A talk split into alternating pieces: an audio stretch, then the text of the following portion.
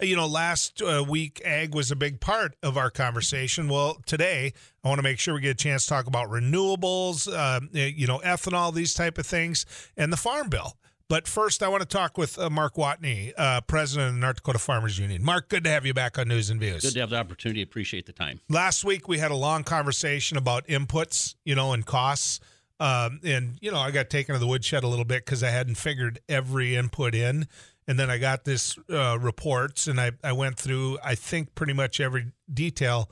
I guess I'm going to throw you this softball. Do you think that the general public, which I guess I would be included in that, really gets the heart and soul of what farmers invest in that crop? I, I really don't. I think uh, farming is one of those things where at one time we'll call it a business and the next time we call it a lifestyle. And uh, a lot of the people that work in town or at jobs tend to think of more of it a lifestyle than a business.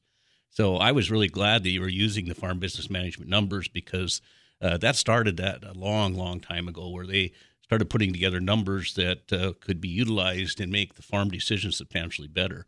Uh, but it did start in a time frame when things were really tough. And uh, in some cases, they were trying to figure out, you know, if the farm could actually survive or if it could make it. And they needed this additional set of numbers. So there's tons of tools out there that help farmers and ranchers make those decisions.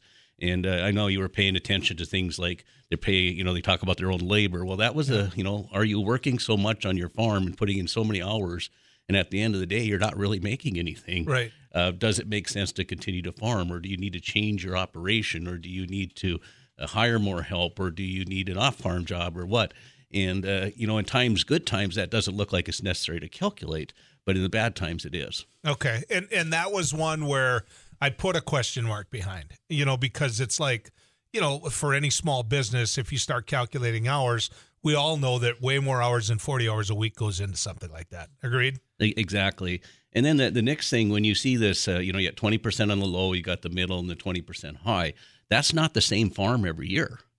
So sometimes you'll have a farm that's really performs well because they got the rain or uh, they were in the right position or they happen to do a really good job marketing or caught the luck in the market and then you'll have a farm that got hit by drought or uh, maybe didn't price enough for their crop up front, and they can flip from both sides to the next. So sometimes we make the assumption we look at a one year set of records that there's certain people that do this better than others, and I would suggest in today's world most farmers really do a great job, or you wouldn't be out there. I, I was surprised at the partnerships in regards to developing uh, the the study itself. I, you know, the the technical colleges, the up and down the valley, the the participants themselves, the farmers themselves that are part of this. That takes a lot of steps, Mark. Yeah, and they used some VOAG instructors to help with it, and they got out and sat with the farmers, and they really did a nice job in their inventory because that's another thing farmers weren't doing very well is tracking how much inventory they were maintaining and how much they were selling each year to see what that income stream might look like.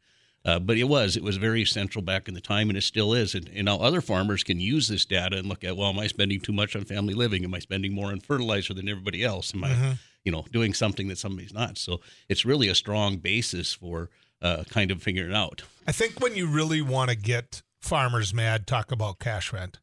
Oh yeah, definitely. if you really want to get farmers mad at you, just mention that this guy's paying this or this guy's paying that or this because this shows, you know, this study shows. And so I think there's a lot of people out there that enjoy a good relationship on cash rent that they might not with that individual's kids. Yeah, they definitely do, and they they can look at things to you know to justify. You can also use it to show um, your landlord that you know that doesn't pay to exactly. rent at this level.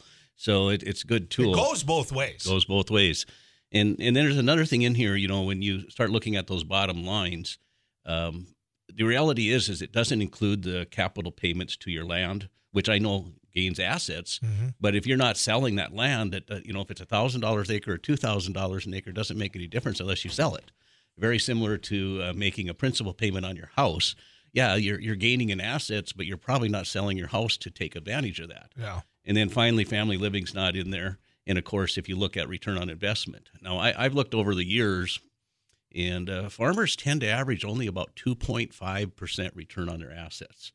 And when I talk to farm people in town, they say, well, how many of you would stick a million or two million dollars into something that said you're only going to get about two points percent return on your assets? and uh, you got to love it. You got to want to do it. And then, of course, the farmer's retirement is on the land. And lastly, income tax. If you think about it, the farmer also pays both sides of the Social Security. So on some of those numbers that we see, they're paying about 30% uh, based on their tax bracket, obviously, uh, in because they pay both the Medicare and, and tax. They pay both the farm share and the, their personal share. So mm-hmm. it's it's it's not taken away from the bottom number, so it's confusing. Part, part of this, though, Mark, the the genesis of the conversation that I had was based upon this constant pounding of a drum that under the current administration, farming has gone to hell. That there's nobody making money under this administration, and I I will hold tight to taking take exception to that, and that's what began the conversation. Oh, oh, definitely, and it and it's real because we've had uh, some interesting years. These last five years have been just almost almost ridiculous in some respect. Um, if you go prior to the five years, you'll see that about every every third year or about three 30% of the years in the last 25 the farm program payments actually made the farm profitable. Without them, they would have lost money. Now, in this last roughly five, I'm, I'm rounding numbers here. Mm-hmm. Um, we had the trade assistance because because uh, Trump started the China trade war. We had some other assistance due to COVID. We had assistance along with uh, the Biden administration uh, due to uh, continuing uh, weather issues and continuing issues that surround logistics and supply. And uh, those mounted to tremendous. I mean, one year, 60% of the income came from the federal government. So it's really skewed. We're in a five year window, it's really skewed, but the money's been coming in and it's been coming under ad hoc disaster. And that's what people think. It's not the farm bill driving this. This is the fact that the farm bill isn't performing properly.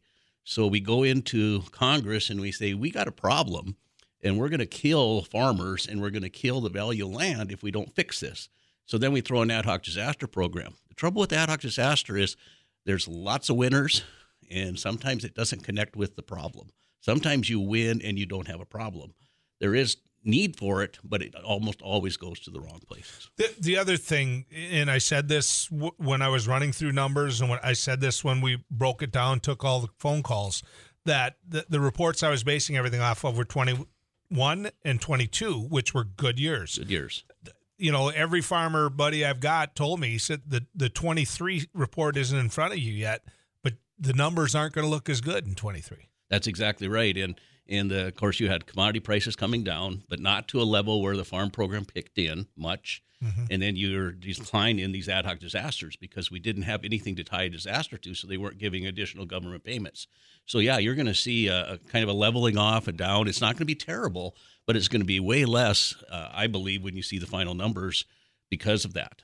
Okay, I want to go over the farm bill with you too, uh, where we're at with that. Also, I think we need to talk about renewables before I let you get out of here. So you're not, we're not letting you get out of here. How's that? Mark Watne is with us, president of the North Dakota Farmers Union. I asked him to come in to talk about the the farm bill, which is actual policy, Mark, which you don't see Congress dealing with very much. But where do we sit with the new farm bill right now? Well, we're starting to hear some pretty good conversations heating up. In fact, they're starting to argue over provisions which uh, the Senate side has a little bit different view of a little more conservation, and the House is kind of looking at uh, the reference prices and so forth. Uh, we'd probably side on the side of you know getting those reference prices and the ARC payments up a little bit, uh, make them a little bit more responsive. Now, keep in mind the Farm Bill is an investment. It really is only about two percent of the whole federal budget, with eighty-seven percent of that two percent going to food stamps. So we got a remaining thirteen percent that is designed to help farmers through times when we have too much production. And from a consumer perspective, too much production keeps the price of food reasonable and low. That's a good thing. That's an investment. So we need the farm program. Now, the farm program needs to represent something and it needs to represent a level of security so that farmers can at least break even during tough times. And uh, if they, if it doesn't do that, then we're going to be back to these ad hoc disasters that we talked about before, where we have very much inequity, too much money at times, too little money at times, and uh, that's where this farm bill is important. So I think there's a slight chance that we might see something early this spring. If not, we could easily be into another extension. So an extension is an extension all that bad of a thing? Uh, usually, the extensions are are not that great because uh, it tends to disallow for a good debate and then all of a sudden somebody decides we're just passing something, so we end up without the enhancements that are necessary. Uh, but it, a better extension than nothing. So uh, I, I, want you to explain with the expertise that you have why involving SNAP with the farm bill is so important? Well, first of all, I've, I've had this question many times, but you know, farmers really about feeding people and and having a, a, a consumption of food and to utilize up our products is really important. But the flip side of that is is you got a lot of representatives and stuff in urban centers, and uh, they have constituents that really do need the food assistance. And uh, when you tie the farm bill and that together, when I say the farm bill, when you tie the, the, the farmer part of the farm bill with that, it enables it to get passed through. And if you didn't, you would never ever get that passed. Uh, so it's essential we hold those two together and, and keep it as a, a, food program for the nation. See, and, and the other part is, and I, I spoke to uh, Collin Peterson about this once, and he said, Joel, it, it just doesn't happen without it. it yep. and and he said, you know what? Everybody thinks that it would wreck SNAP or food stamps. It's just the opposite. They have the votes on that. We're lucky to be partnered with them. I think was his point. Uh, what also he said something to me recently that I didn't understand. He said that federal crop insurance is not part of the farm bill anymore. True or not? Well, it's it's it's in the it's a commodity title. It's within the farm bill and uh, it but it's ran as uh, what they consider to be actuarially sound, and the actuary sound part of it means it needs to balance at the year end. So so there is subsidies and dollars available through the PAR program that help crop insurance, but that's where it lies in difference. It's not. It's run by uh, programs out there of uh, companies, uh, Rain and Hail, NAU, and so forth that run the program. Uh, but the farmer does get subsidies up to a certain level to help them afford that level of coverage they buy. See, and I think his point was that farmers, because of the way it's drafted, don't have to panic about it going away. Uh, that that it's going to be there. That that part of it, as you pointed out, is is solid. Yeah, that part's solid. The challenge will be, of course, is uh, the subsidy levels because it's it gets very expensive uh, to ensure at higher levels, which the farmer needs, or they won't survive. Now, renewables. Uh, when it comes to renewables right now, it, it seems as though people who fought so hard to make sure we have renewables out there and renewable standards out there uh, have kind of reached a generation where it's others are taking it for granted. You know, it's it's like, well, you know, dad got this through or mom got this through, and now we don't have to worry about it there's still a threat when it comes to renewables. Oh, definitely. And let's just look at a couple of them really quick. Uh, ethanol, for example. I, I, heard somebody on your show say, "Well, that's just kind of crazy." Well, the fact of the matter is, is you don't take the food out of the corn when you take the ethanol. You still have the the the product that goes into mm-hmm. animal feed, so you don't really lose any food value. And then let's think about what the price of gas would be if you wouldn't you know, weren't adding 10% ethanol to that because you'd be short of gasoline. Uh, we wouldn't see these prices come down ever again if we didn't have the ethanol. Let's look at the and that was the next first price run up in for a long time for grains where the government didn't have to lay out as much money and farmers were making money from the marketplace, just what the taxpayer always wanted. Let the farmers make it in the marketplace. So ethanol worked. Uh, now we're on the edge of renewable diesel fuel and sustainable aviation fuel. Uh, we're seeing uh, plants being built, three of them in the state of North Dakota potentially, and they're going to crush soybean oil, and we're going to have renewable diesel. Again, it's going to supplement the crude oil industry. Nothing's going to go away. We're going to need all types of energy, and this is going to keep those costs in check, and it's going to build the market for the soybean market. So it's there. You have to support it. Got to support it. And that's the key. We were talking about renewables with Mark Watne, president of the North Dakota Farmers Union, before the break. Uh, Mark, do you think the general public understands it or just takes it for granted? Uh, the renewables, I, I think they take it for granted a little bit. Isn't that a sign of success to some degree? Oh, I would suggest. I mean, uh, it's it's just uh, one of those things that you know you go to the gas station, you fill up, you don't really pay much attention, and and uh, you can see people being swayed by ads that aren't accurate. That means they're not really paying attention much because uh, you know there's a fear ethanol is bad for this or ethanol is good. That's really not true. Ethanol is a really good fuel. Uh, the renewable diesel, I mean, uh, we had some problems with the blending, but renewable diesel is actually going to be just identical, almost all chemically to diesel fuel. So it's going to uh, perform the same. Remind people what that is. So a, a, biofuel is a blend. A renewable diesel is one that goes through a process of uh, fracturing, separating the carbon and the hydrogen, and putting it back together in the form of the diesel fuel. So it's it's a pure product. It's almost chemically identical. So you can use it any way you want. It flows. It doesn't have the, the problems of cold weather as much as uh, some of the blends would have. So uh, it's just a ton of new technologies that is, are being brought to us that are going to just be huge assets to providing energy for this country. And and everybody kind of forgets that we do, we need all types of energy. Nothing can just go away, and nothing can just start up. We need everything. And uh, now, how can we make that the best for the atmosphere? How can we do all the best things we can to make it the the best fuel it can be? See, in my day, you never saw as much corn going in the ground out there as what you do now. Then you look at the premium that comes along with being able to sell to those ethanol plants. Then you add in the fact that it's a renewable fuel and something you can use that benefits us up here in ag. I don't know why anybody wouldn't burn ethanol. The the, the I don't want to say the lies, the mistruths, the the you know the whole gee this might happen or that might happen. That's gone. I mean, this whole ethanol is going to wreck your car. Ethanol, every small engine you got, it's going to go to HE double hockey sticks. Every, you know, the the world has changed since then to the point where this is what they're using to race cars with. Exactly, and and think about the the you know the refiners now that are uh, adopting and changing some of their systems to do these blends. Think about the crude oil industry that's adjusting. Uh, this isn't necessarily an anti-crude. This is a, a, system of providing additional energy into the future and then cleaning it up some. Yeah. And and I, I think you know what there's hard to find a negative to that. I mean, it just seems to make sense because I mean, we as consumers, we're watching inflation. Everybody just upset, upset over inflation.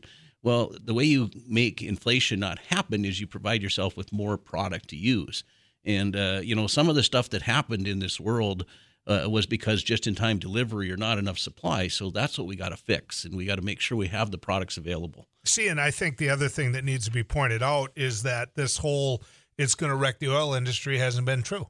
No. I mean, it hasn't. In fact, I'm sitting here looking at a uh, an article right now that points that the United States is drowning OPEC in oil, that we're producing more oil than ever before, that uh, U.S. Uh, supply growth continues to defy expectations.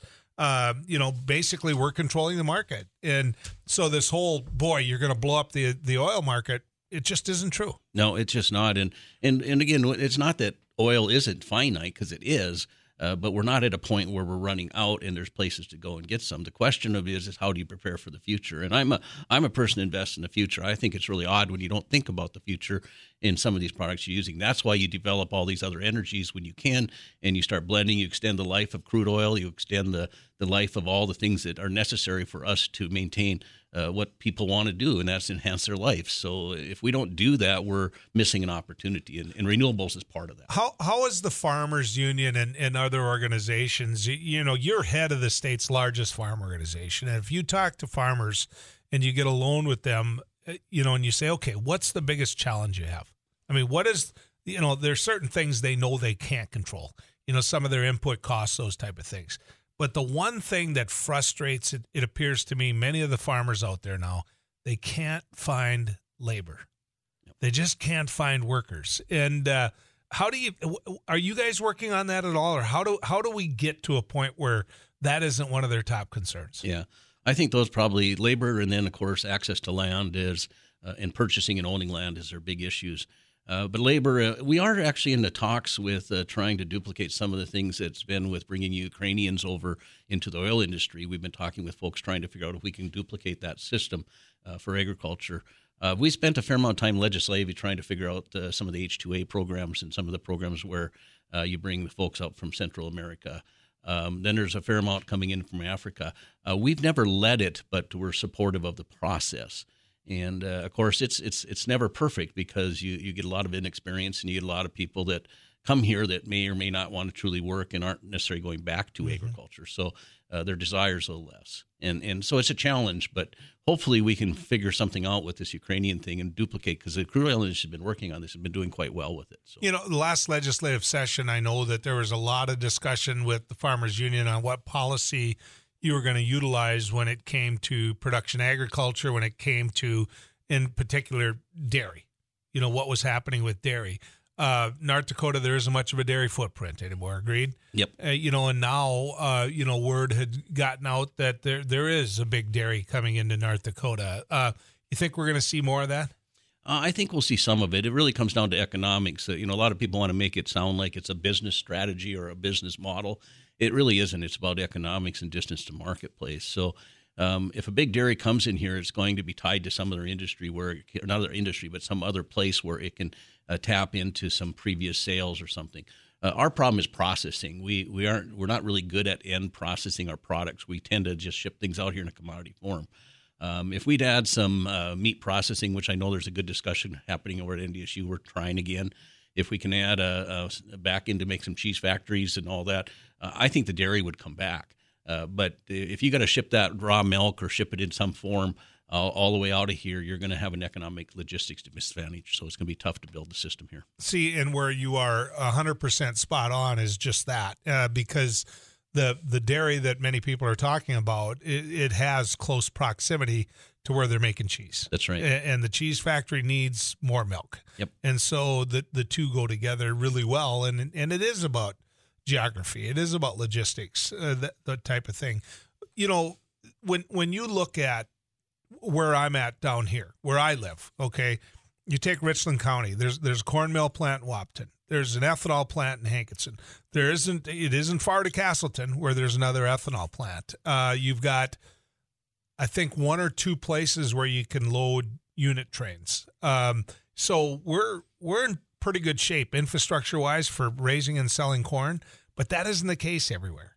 I know there was talk about this in in North uh, Grand Forks with Fufeng. I mean, where where do we go to get everyone the same opportunity to market their product that I have in my little world down there? Well, we need to really um, uh, invest back in ourselves. Uh, we have money at the state that could be put into uh, really Eleven billion dollars? No, go ahead. That was but just it, me. But if you were going to invest, I mean, you do the similar thing, and, and, and I'm not. I've never been anti-investing in the crude oil industry or energy industry. I, I think uh, a lot of times we think agriculture is a federal program, and it's all the feds that got to help. Uh, we should be doing that by the state level. We should be putting money into some of these uh, production centers, and that. Uh, also, think about all the you know the uh, meal coming off of these soybean plants now and all the opportunities. But it, you you got to build the processing. You got to get a place where you can add value because in the commodity market we can't compete. Now we got the one side, we got the cheap feed, but we do not have a place to go. And our transportation systems, our logistics to that side of it are just so huge. And then, of course, we don't have population here to consume all this product. So we're very reliant on getting into a Chicago market or an East Coast or a West Coast market. And that's costly. So we got to be uh, doing our best to get processing here. A couple of text messages come in. One says, uh, "Are foreign interests involved in shutting down our ethanol industry?" Question mark. Seems they wouldn't want us to produce energy. Your thoughts? Uh, I don't know so much if it's uh, our foreign industries, but there's a, a, much more demand for ethanol that's uh, more carbon neutral, and and that you're seeing in Canada, in California, out on the coasts um, and some other countries that are performing it. So I would say some foreign influence, but the fact is they want us to clean that ethanol up more, and uh, you know that's what drives pipelines. That's what drives the decision of uh, sequestering it down in the ground. Some of the CO two coming off. Uh, but uh, you know you got to go what the market wants. You can't ignore the marketplace. Uh, text message comes in. It says, "Joel, we ran a lawn mowing business for a few years. I have a 16 horse Briggs and Stratton engine with uh, 1500 plus hours with that ran on 10% ethanol the whole time. Still working just fine. Never had to touch the carburetor once to fix it. Yeah i, I run 10% even 15% ethanol and everything i got it i i've never had a problem with that being the issue me too. i mean here's even my boat motor golly, i yeah. my boat motor. I got a mercury too so it's not right. like it's a but but here's the thing. Nobody talks about it anymore. No. I mean, it, it's that I don't mean to mix you up in this, but it's a lot like whether or not women can have uh, children after they take the the vaccine for COVID. Uh, Abby, we know now that some women can have children, right? Yeah, I don't think it's been an issue at all. Okay, just checking because yeah. you, you spread those rumors and it's uh, uh, somebody said David Frum at the Atlantic says corn ethanol helps Putin. I think his point is that subsidizing renewable energy isn't sustainable in wartime. I'm for ethanol because I'm anti war. Yeah. There's a comment. Certainly a comment. And I, I mean, I think uh, it, it, it, makes some good points. Uh, um, keep in mind we we subsidize research and crude. Uh, the oil industry didn't get all their infrastructure built without some government help. Yeah. Uh, to think you're going to bring any energy into this marketplace without some government support and some government help is not true. It's you you just aren't. So you need that support, and we still we're still supporting oil. We're still putting coal. I mean, Where we're we at as a, as a nation with milk consumption? Uh, it's declining, continued decline in uh. Significantly, Yeah. And uh, I mean, you're looking at dairies. I mean, I've heard of hundred thousand head dairies potentially, and uh, when you start breaking down the numbers, it doesn't take a lot of dairies to meet the needs of our our markets. and Yeah. especially if you're not doing exports. So I encourage anyone who wants to talk about egg production uh, to to check out dairies and how they operate uh, today.